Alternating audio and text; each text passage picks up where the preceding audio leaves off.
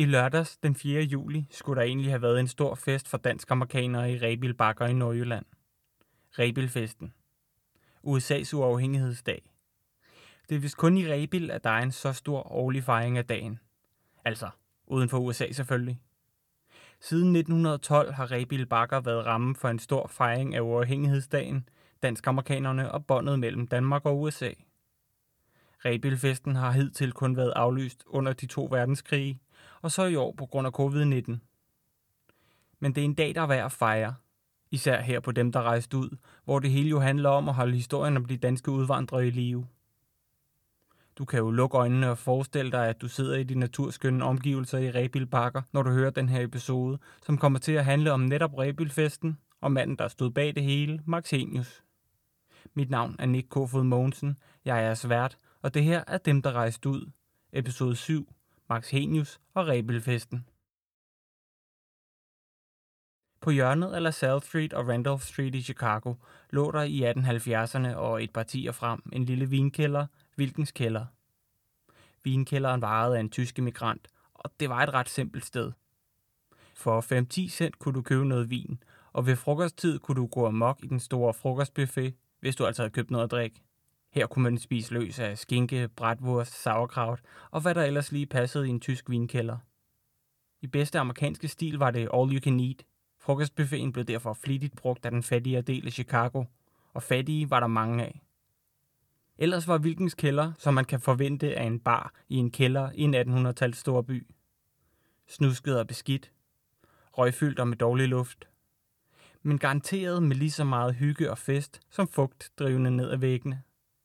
Og det var hernede, blandt vinpletter og tobaksrøg, at nogle af de mest prominente dansk-amerikanske skikkelser regelmæssigt mødtes omkring et rundt bord. Her hang politiske og forretningsmæssige spidser af det store dansk-amerikanske miljø i Chicago ud. Danskerne mødtes for første gang om det runde bord i Vilkens kælder i 1878. Ejeren var som sagt tysk emigrant, og det samme var mange af gæsterne.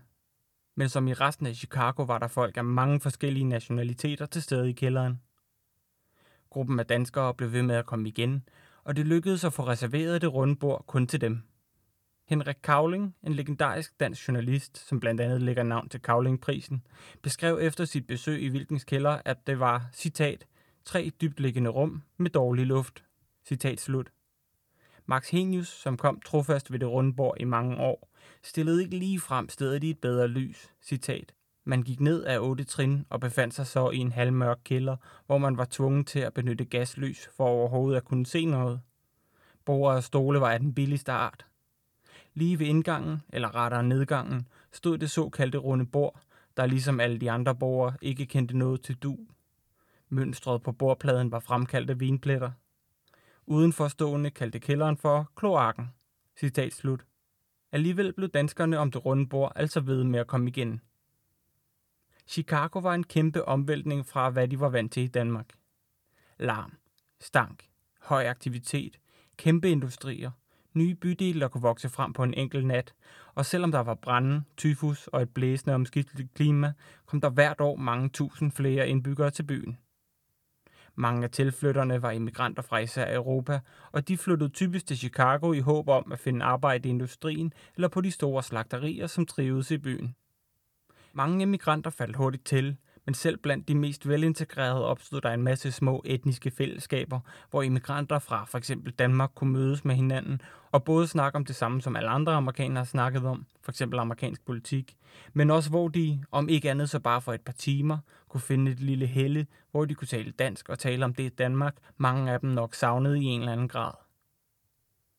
Vilkens kælder blev altså i høj grad populært blandt dansk-amerikanerne, fordi den blev en slags sikkerhedsventil for deres splittede etniske og nationale identitetsforhold. I hverdagen levede de fleste af dem sikkert helt amerikanske liv, men her kunne de tale om nogle emner og komme ud med nogle følelser, som kun andre danskere kunne relatere til. Der er derfor uden tvivl blevet diskuteret mange dansk-amerikanske emner dernede i tidens løb. Og nogle beretninger skriver, at det ligefrem var hernede, at planerne om Rebilfesten blev finpudset. Det er svært at sige med sikkerhed, men det kan meget vel være sandt. For en af de faste dansk-amerikanere ved det runde bord var som sagt Max Henius. og det er især hans fortjeneste, at USA's uafhængighedsdag som noget helt unikt bliver fejret hvert år i en naturskøn bakkedal i Nordjylland. Now, ladies and gentlemen, you've all been given a glass of snaps, and I'll tell you how we make our snaps toast in Denmark. When we start off our cold table, we always start off with a herring, and along with the herring, we always have a snaps. Now we all raise our glasses to our faces, look over the edge of the glass at our partner, now we give a little nod, now we all say skål. Now we drown the whole content in one gulp, if you can manage it. Again, you raise your glass, give a little nod, put the glass down. Now this in Denmark goes on and on. Max Henius blev født i Aalborg den 16. juni 1859 som den ældste i en søskendeflok på syv. Max Henius forældre kom begge fra ludfattige kår i den polske by Torun. Faren, Isidor Henius, levede som barn for eksempel mest af tørt brød, kartofler og tynd kaffe, og en sjældent gang imellem en lille smule sild. Og da Max blev født, levede familien stadig ret beskedent. Isidor Henius bestyrede dog flere brænderier, altså spiritusfabrikker, og i 1881 grundlagde han ved en fusion med en række andre brænderier og med C.F. Titkens enorme pengepunkt i ryggen, de danske spritfabrikker. Du ved, dem med rød Aalborg. Så med tiden blev familien rimelig velhavende og velrenommeret, og den fattige polske emigrant Isidor endte lige frem med at købe Songårdsholm Slot. Den bygning skal vi nok komme tilbage til. Nå, men da Max var barn, havde faren endnu ikke købt Songårdsholm, og familien boede et stykke tid i en tilbygning til brænderiet. De havde ikke råd til en barnepige, så Maxes far bandt krybben fast til en af de bevægende dele på fabrikken, så snapsemaskinen dybest set vuggede ham i søvn. Max Henius sagde selv, at hans gode helbred skyldtes, at han var, citat, cradle to the fumes of aquavit, citat slut.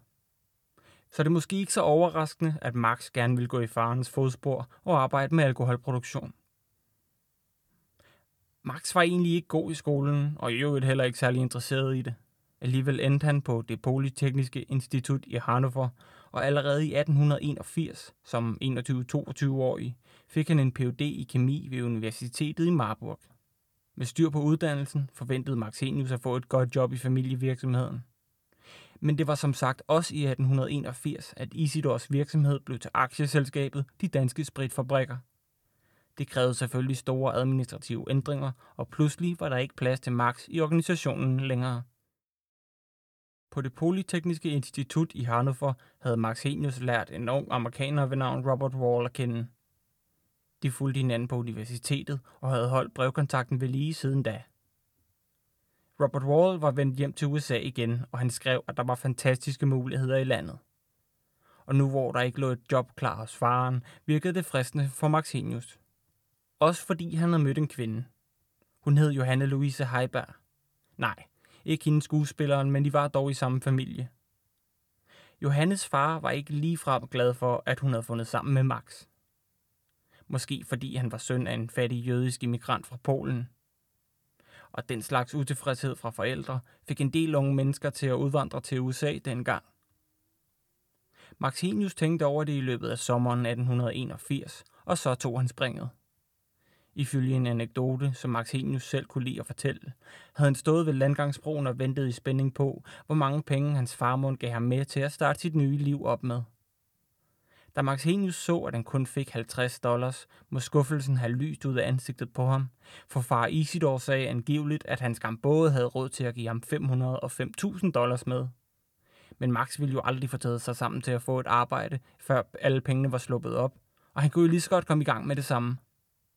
Turen til USA tog 20 dage, og han ankom i Chicago den 24. oktober 1881.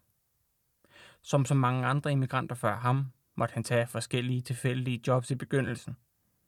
Han fandt nemlig hurtigt ud af, at der ikke rigtig var nogen videnskabelige institutioner i hans felt i Chicago. Et af de første jobs, han tog, var som omrejsende bogsælger. Han holdt dog kun to uger. På skibet over Atlanterhavet havde han delt kahyt med en tysk amerikaner, som havde lært ham de vigtigste bandeord på engelsk. Og i sin korte karriere som bogsælger lærte han vist mange af de bandeord, som han ikke havde hørt i kahytten. Modtagelsen fra de potentielle kunder var i hvert fald ikke specielt god. så i stedet blev han en stikiranddreng for et apotek i Chicago for 3 dollars om ugen. I to uger skovlede han også kul for 6 dollars om ugen. I begyndelsen fandt han et billigt sted at bo. Hagen ved det var, at han skulle dele værelse med tre andre, og dele seng med en anden mand. Ja, den amerikanske drøm blev ikke lige frem foræret en ved ankomsten. På et tidspunkt blev han dog hyret af Northern Pacific Railway til at lave analyser af vandforsyningen på en række steder mellem North Dakota og Montana. Det var en chance, der betalte ret godt, så hjemvendt i Chicago startede han sit eget apotek op. Med sin egen forretning følte han til synlædende, at han kunne brødføde en familie, så hans kære Johanne kom nu endelig over til ham, og de blev hurtigt gift. Brylluppet fandt sted den 4. juni 1883. Arbejdet med vandanalyser endte med at blive kilden til Max Henius' første store bedrift. Han fandt ud af, at det var en vigtig, men meget overset opgave i den boomende industrisektor i Chicago. I apotekets baglokale startede han derfor et laboratorium, hvor han begyndte at lave vandanalyser for fabrikker og bryggerier. Han fandt hurtigt ud af, at der var et stort problem i byen. De fleste kloakker løb nemlig direkte ud i Michigan-søen og Chicago-floden, som udmundede i søen. Og søen var den primære vandforsyning til både borgerne og industrien. Dengang udbrød der jævnligt tyfusepidemier ud i Chicago, som sundhedsmyndighederne ikke rigtig vidste, hvad de skulle stille op med. Men i disse dage havde man i Europa opdaget, at tyfus skyldtes en bakterie, og Martinus fandt ud af, at den bakterie stort trivedes i Chicagos vandforsyning, godt hjulpet på vej af solen, der skinnede ned i søen. Vandet, som blev hævet op i søen, brugte de lokale mejerier blandt andet til at blande deres mælk op med. Så rakte den længere, og de kunne tjene flere penge.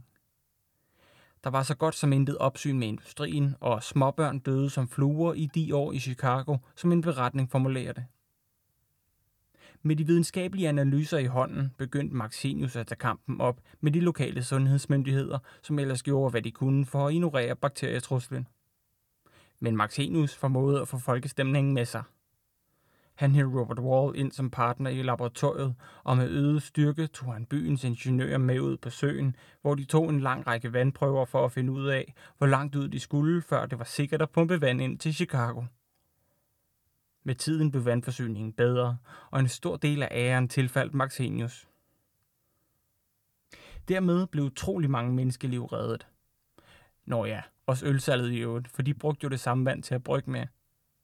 Det er ikke helt utænkeligt, at det også motiverede Maxenius.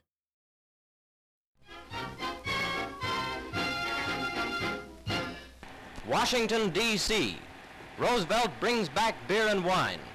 By signing the Cullen Bill in a simple ceremony at the White House, the President has made it a law. It permits the sale of 3 and 2 tenths percent beer and wine after April 6th. And in 23 states, the return of the foaming liquid at 5 cents a glass is assured. Rushed through the House and Senate, the measure marks the termination of a 14-year drought, ended by Roosevelt's prompt action. Laboratoriet blev efterhånden til Walhenius Instituttet, og de skabte sig især et navn ved at forske i forskellige aspekter af alkoholproduktion, f.eks. gæring. Martinius havde i sine studenterdage været ansat på Carlsberg-laboratorierne, som i disse år lykkedes med at isolere den gærtype, som meget øl stadig brygges med i dag. De lavede også mange opgaver som eksterne konsulenter for f.eks. bryggerier, og derudover lavede de deres helt egen bryggerskole. Succesen bullerede altså derudad for instituttet, men Martinius skulle se et stort problem i horisonten. Afholdsbevægelsen fik mere og mere fodfæste i USA i begyndelsen af 1900-tallet, og det troede selvfølgelig hans branche. Og selvom han langt fra var enig med afholdsfolkene, kunne han sådan set godt forstå dem. For han kunne jo også se, hvordan folk opførte sig på salonsene. Drak sig sanseløst beruset i billig stærk spiritus, og det skabte både sundhedsproblemer, sociale problemer og alle mulige andre problemer.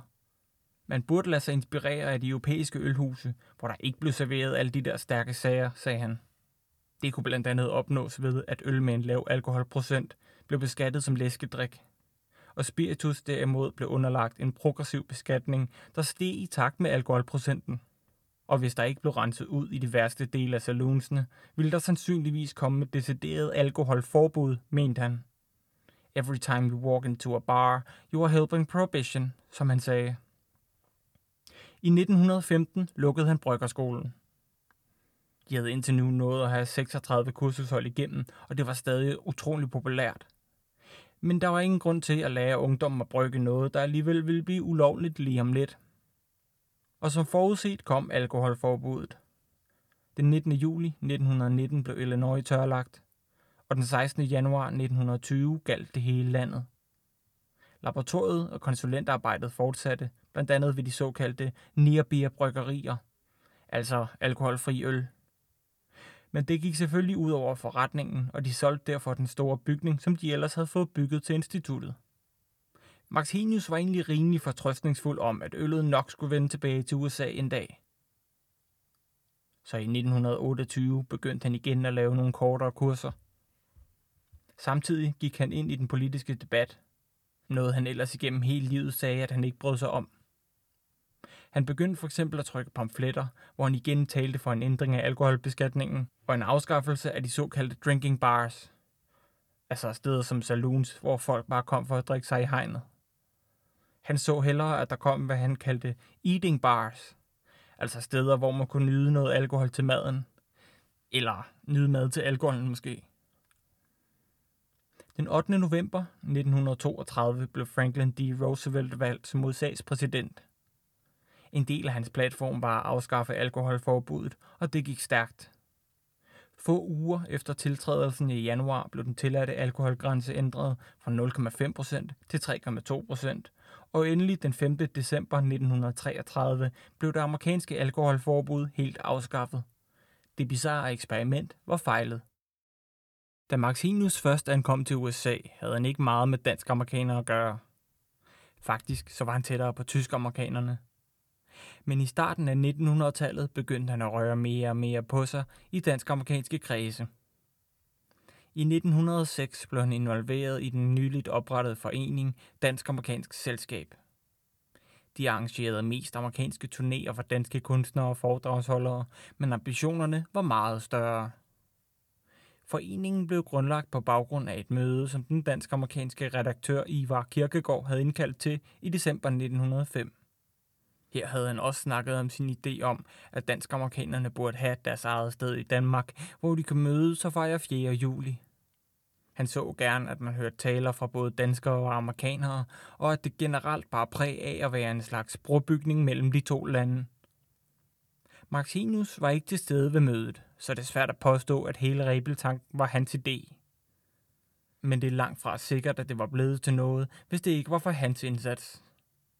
5. til 9. august 1908 blev der afholdt det første egentlige dansk-amerikanske stævne på dansk jord. Det foregik på Krabbesholm Højskole for omkring 100 mennesker, og var mere præg af et højskole- og kirkemøde, end det som Rebilfesten endte med at blive. Men på vej dertil kom Martinus forbi Aarhus, hvor det var tydeligt for enhver, at de gjorde sig klar til den store landsudstilling året efter. Udstillingen viste eksempler på, hvad Danmark kunne inden for områder som håndværk, industri og kultur. Måske inspireret af Krabbesholm-mødet blev der også arrangeret en dansk-amerikansk dag under landsudstillingen. Aarhus-mødet blev et helt andet tilløbsstykke end stævnet året før. Mere end 1100 dansk-amerikanere alene deltog. Kronprins Christian, den senere Christian den 10., deltog med sin kone Lovisa. Han overbragte en hilsen fra Frederik den 8., og Maxinius læste en besked op fra den amerikanske præsident Taft. Dermed startede to vigtige rebeltraditioner. Det danske kongehus er stadig involveret i rebelfesten, og der læses typisk en besked op fra præsidenten. Succesen med Aarhus-stævnet gav dansk-amerikanerne blod på tanden, og der blev kort efter nedsat en komité, som skulle stå for at købe noget jord og gøre det klar til en stor fest. En varm julidag i 1911 havde en snes mennesker samlet sig til en picnic i Rebilbakker. De lokale rebilbønder havde næppe regnet ud, hvor skæbnesvanger den frokost ville blive for hele lokalområdet. De lokale havde lige solgt området til hedeselskabets skovridder – man havde godt undret sig over, hvad i alverden han ville bruge det til. Jorden var mildest talt elendig, men måske man kunne dyrke nogle græntræer. Havde de lyttet til, hvad der blev snakket om ved frokosten nede i de lynklædte bakker, var de dog nok blevet meget klogere. For det var faktisk ikke skovrideren, de havde solgt området til. Han havde bare ageret mellemmand. I virkeligheden var det Max Henius og dansk-amerikanerne. Martinius havde bare bevidst holdt sig i baggrunden, for hvis de fattige bønder først fandt ud af, at det var en rig amerikaner, der ville købe det, ville prisen nok blive meget højere. Det drejede sig om 140 tønder land i de naturskønne rebilbakker. Pengene til salget var lynhurtigt blevet samlet ind blandt dansk-amerikanerne. Området blev straks givet tilbage til den danske stat på tre betingelser. Det skulle være åbent for publikum, henlægge i naturtilstand, og ikke mindst reserveres til dansk-amerikanerne hvert år på den 4. juli, så de kunne fejre overhængighedsdagen i deres elskede fødeland.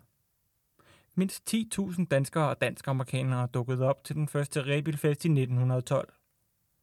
Kongen, Christian den 10., var der og holdt en tale. Det danske amerikanske flag hang side om side. Alt spillede. Lige bortset fra, at det faktisk ikke var den 4. juli som planlagt, at festen blev afholdt, men i stedet 5. august. Den 14. maj samme år var kongen, Frederik den 8., nemlig desværre død. 4. juli var der stadig landesorg, så man udskød mødet lidt. Måske blev datoen 5. august valgt som et løft med hatten til stævnet på Krabbesholm Højskole i 1908, som jo startede netop på denne dato. Ved den første Rebilfest i 1912 var der taler fra både danskere og amerikanere, og det er en tradition, der er blevet holdt fast i. I dag er der en amerikansk og en dansk hovedtaler, der er underholdning fra danskere og amerikanere, og både den danske og amerikanske nationalsang bliver afsunget. Det første år blev der også sunget sangen Fællestået, som Ivar Kirkegaard havde skrevet teksten til. Måske som en hyldest til en af idémændene bag Rebelfesten. Alt sammen skete med et dannebro og et amerikansk flag side om side.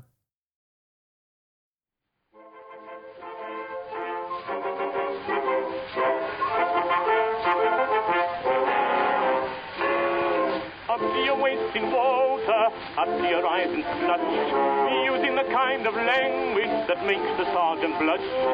Oh, wouldn't join the army, that's what we all inquire. Don't we pity the poor civilians sitting around the fire? Oh, oh, oh, it's a lovely war. it's a lovely oh, war. to be a soldier, eh? Oh, it's a shame to take the pain. As soon as the valley is gone, We feel just as heavy as lead. but we never get up to the sergeant brings the breakfast up to bed. Oh, oh, oh, it's a lovely war. Oh, what do we want with eggs and ham when we got plum and apple jam? Home how will we spend the money we earn? Oh, oh, oh, it's a lovely war. I 1917 og de næste par år var der ikke nogen Rebelfest. Første verdenskrig var for længst brudt ud, og som neutralt land kunne Danmark ikke rigtig tillade sig at fejre USA's uafhængighedsdag længere. Maxinius var i Danmark, da Gavrilo Princip den 28. juni 1914 skød og dræbte ærkehertug Frans Ferdinand, og dermed reelt startede Første verdenskrig. Det blev hurtigt tydeligt, at noget stort var under opsejling, og amerikanerne i Europa havde travlt med at vende hjem, inden det blev for farligt at sejle nogen steder. Det lykkedes Maxenius at få en kahyt på første klasse på dammskibet SS Oscar den anden. Billetten kostede ham 75 dollars, og han kunne let have solgt det for det femdobbelte. Det siger lidt om efterspørgselen. Ikke at han rent faktisk fik brugt kahytten. Ligesom de andre på første klasse opgav han den, så kvinder og børn ombord kunne have det lidt mere behageligt på den sikkert ret nervepirrende tur. For at modvirke angsten beordrede kaptajnen Newitt, at det var forbudt at tale om krigen ombord på skibet. De pillede flag ned, der ikke var amerikanske eller danske. Det blev forbudt at skåle for andre lande end USA og Danmark. Og engelsk, fransk, tysk og russisk musik blev forbudt. Alt, der kunne minde om krigen eller afsløre folks eventuelle sympatier, blev dybest set neddæmpet. Første verdenskrig var fyldt med dilemmaer og forsigtige skridt for immigrantgrupper som dansk-amerikanerne. Især da USA officielt indtrådte i krigen. Mange var påpasselige med at vise deres danskhed i offentligheden af frygt for, at det ville blive set som upassende eller ligefrem forræderisk at vise sympati for en fremmed nation i krigstid. Også selvom Danmark officielt var neutralt. Nogle danske amerikanere lod for eksempel Dannebro blive derhjemme ved offentlige arrangementer. Andre brugte omvendt netop deres danskhed til at bevise, hvor patriotiske amerikanere de var. Og den linje var Max Henius med på. Han var ellers stor tilhænger af assimilation, og han ville have hadet, at jeg gentagende gange kaldte ham dansk amerikaner i den her episode. For det ord staves med bindestreg mellem dansk og amerikansk, og den bindestreg var ikke i orden, mente han. For enten var man dansker eller amerikaner. Så snart han blev amerikansk statsborger, så var han amerikaner. Men amerikaner af dansk fødsel. He may have been a hyphen hater, but he loved the words on either side of it, som en biografi om ham formulerer det. I 1918 var Marxenius med til at grundlægge foreningen Jacob A. Ries League of Patriotic Service. Det er lidt af en mundfuld, så jeg kalder det bare ligaen fra nu af. Formålet var at fungere som en slags opsamlingssted, hvor alle amerikanere af dansk oprindelse kunne samle deres patriotiske aktiviteter under krigen et sted.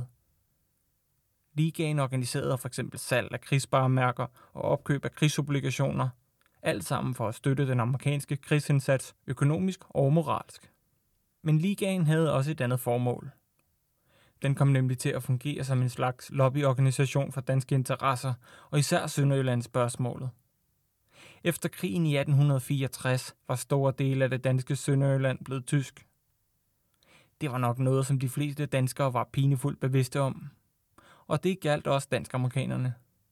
En rigtig stor del af de dansksindede i området var faktisk udvandret til USA som direkte eller indirekte konsekvens af netop dette store nationale traume.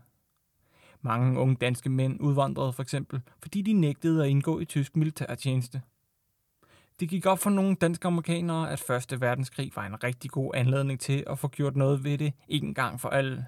Mange danske amerikanere, især ligaen, forsøgte derfor at påvirke de amerikanske politikere helt op til præsident Woodrow Wilson og overbevise dem om, at de burde huske på Danmark og Sønderjylland, når Tyskland engang var blevet tvunget i knæ, og fredsaftalen skulle skrives. Og det virkede til synlædende. For dagen efter våbenstilstandsdagen, altså den dag, hvor krigshandlingerne på Vestfronten ophørte, skrev Woodrow Wilson et brev, hvor han forsikrede dansk-amerikanerne om, at USA ville huske den sønderjyske sag, som han eksplicit omtalte som en unforgotten injustice, en uforglemt uretfærdighed. Brevet var egentlig i første omgang tiltænkt Max Henius som modtager, men han sørgede selv for, at tre dansk-amerikanere af sønderjysk oprindelse blev sat i front som repræsentanter i stedet og min sanden om Versailles-traktaten ikke eksplicit nævnte, at der skulle holdes en folkeafstemning om Slesvigs tilhørsforhold. Det er nok umuligt at afgøre, hvor stor en betydning dansk-amerikanernes lobbyarbejde under 1. verdenskrig konkret havde på den udvikling. Det var jo i den grad stor politik, og det er nok at tage munden lidt for fuld at påstå, at et par danske udvandrere kunne bestemme noget synderligt i det spil. Men de fik i hvert fald præsidenten og hans folk til at svare dem direkte – så det kan i hvert fald ikke afvises, at dansk-amerikanerne fik Woodrow Wilson til at have sønderjyderne lidt ekstra i tankerne under forhandlingerne. Så må ikke den unge Marxenius i studenterårene, der jævnligt skolede for genforeningen med Slesvig, ville have været stolt. I 1911 blev Maxenius udnævnt til medlem af direktoratet for Chicagos Folkebibliotek. Tiden han brugte i bibliotekssagens tjeneste må have inspireret ham. Med årene blev han i hvert fald interesseret i dansk-amerikansk historie, og det gik op for ham, at hvis der ikke snart blev oprettet et arkiv dedikeret til netop det, ville rigtig mange af udvandrernes breve, dagbøger og andre primære kilder forsvinde. Og uden primære kilder, ingen historieskrivning, og tusindvis af dansk-amerikanere ville blive glemt. I løbet af 1930'erne begyndte han derfor at arbejde for, at der blev oprettet et arkiv og bibliotek for alle danske udvandrere – i Aalborg havde Songårdsholm stået tomt og øde, siden Isidor Henius hustru døde i 1913, og byen Aalborg havde nu opkøbt det. Vist nok i en samtale med Aalborgs borgmester Marinus Jørgensen i 1931 fik Maxenius nævnt ideen. Borgmesteren var helt med på den, og Aalborg by stillede ikke bare Solgårdsholm til rådighed for dansk-amerikanerne af deres arkiv. De satte den ovenikøbet også i stand for dem. Hjemvendt til Chicago gik Maxenius straks i gang med det organisatoriske arbejde, og der blev startet en indsamling af kildemateriale og litteratur. Mange dansk-amerikanere stod også klar med penge til arkivprojektet. For eksempel William Knudsen, der lovede at betale 2.500 dollars årligt i fire år, og sagen fandt også støtter i Danmark. Mange danske amerikanere delte glædeligt ud af deres arkiver, avisklip og manuskripter, selvom nogen dog holdt lidt igen, da de mente, at udvandrernes historie burde blive i USA. Og jeg kan nu sagtens forstå dem. Men dengang var arkivet i Aalborg det eneste initiativ i den retning, og uden det var rigtig mange arkivsamlinger og breve unægteligt gået til grunden. Det fik navnet Dan Amerika Arkivet, og ligger stadig i Aalborg. I dag hedder det dog Udvandrerarkivet og er en del af Aalborgs Stadsarkiv. Dansk-amerikanernes forsøg på at redde deres eget minde- og kulturarv er med andre ord blevet en offentlig institution, som finansieres og drives af det Danmark, som udvandrerne for mange år siden forlod. Et transatlantisk samarbejde og fælles projekt, lige efter Martinus' hoved. En passende udvikling for hans sidste store projekt. De første mange år levede Rebilfesten en ret omtumlet tilværelse. Rebilfesten havde som sagt været aflyst under 1. verdenskrig, men i 1920 vendte de stort tilbage med en Rebilfest, der i høj grad stod i genforeningens tegn. Med den tyske besættelse af Danmark i 2. verdenskrig blev festlighederne igen sat på pause for et par år. Men kun to måneder efter befrielsen i 1945 dukkede 25.000 mennesker op i Rebil Bakker, hvor amerikanske soldater under stor højtidelighed hejste det amerikanske flag, og danske frihedskæmpere hejste det danske flag. Rebilfesten havde uden tvivl sin storhedstid i efterkrigsårene. I 1948 var der for eksempel op mod 50.000 mennesker i Rebil Bakker den 4. juli. I slut 60'erne og 70'erne kom der igen en del opmærksomhed omkring Rebilfesten. Denne gang skyldtes det dog folk udefra. Flere år fik bakkerne nemlig besøg af demonstranter, der protesterede imod alt fra atomvåben til Vietnamkrigen. Mest ikonisk var teatergruppen Solvognens besøg i 1976, hvor indianerklædte demonstranter kom ridende på hesteryg. Det var USA's 200-års fødselsdag, og som Jomfru Ane Band sang i den ikoniske sang Rebil 76. Vi skal hilse jer fra nogen, de kunne ikke komme selv. Indianerne og Vietkong og de andre I slå ihjel. Prins Frederik og kronprinsesse Ingrid deltog i den 25. Rebildag, der havde samlet ca. 25.000 mennesker til en enestående fest. Solen strålede fra en skyfri himmel, og de lyngklædte bakker med de myldrende menneskemasser har næppe tidligere været smukkere. De kongelige sammen med den amerikanske minister Manet B. Davis og festens arrangør bankdirektør Lund, der indledede festlighederne. Amerikanske soldater hejste Stars and Stripes på den ene af de to høje flagstænger, og frihedskæmpere fra Skørping og omegn lod Dannebro gå til tabs på den anden flagmast. For første gang i fem år vejede to frihedselskende nationers flag side om side i dansk-amerikanernes nationalpark.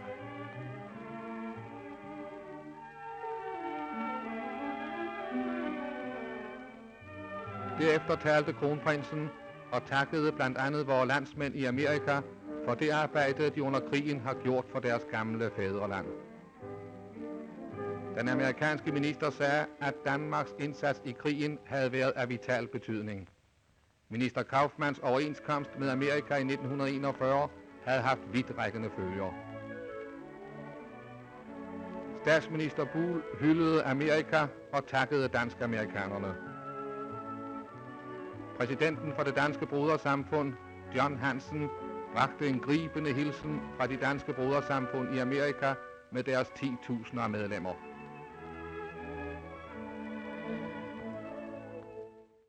I 1933 blev der for første gang transmitteret i dansk radio fra Rebelfesten med optagelser fra taler af statsminister Thorvald Stavning og den amerikanske ambassadør i Danmark, Ruth Bryan Owen.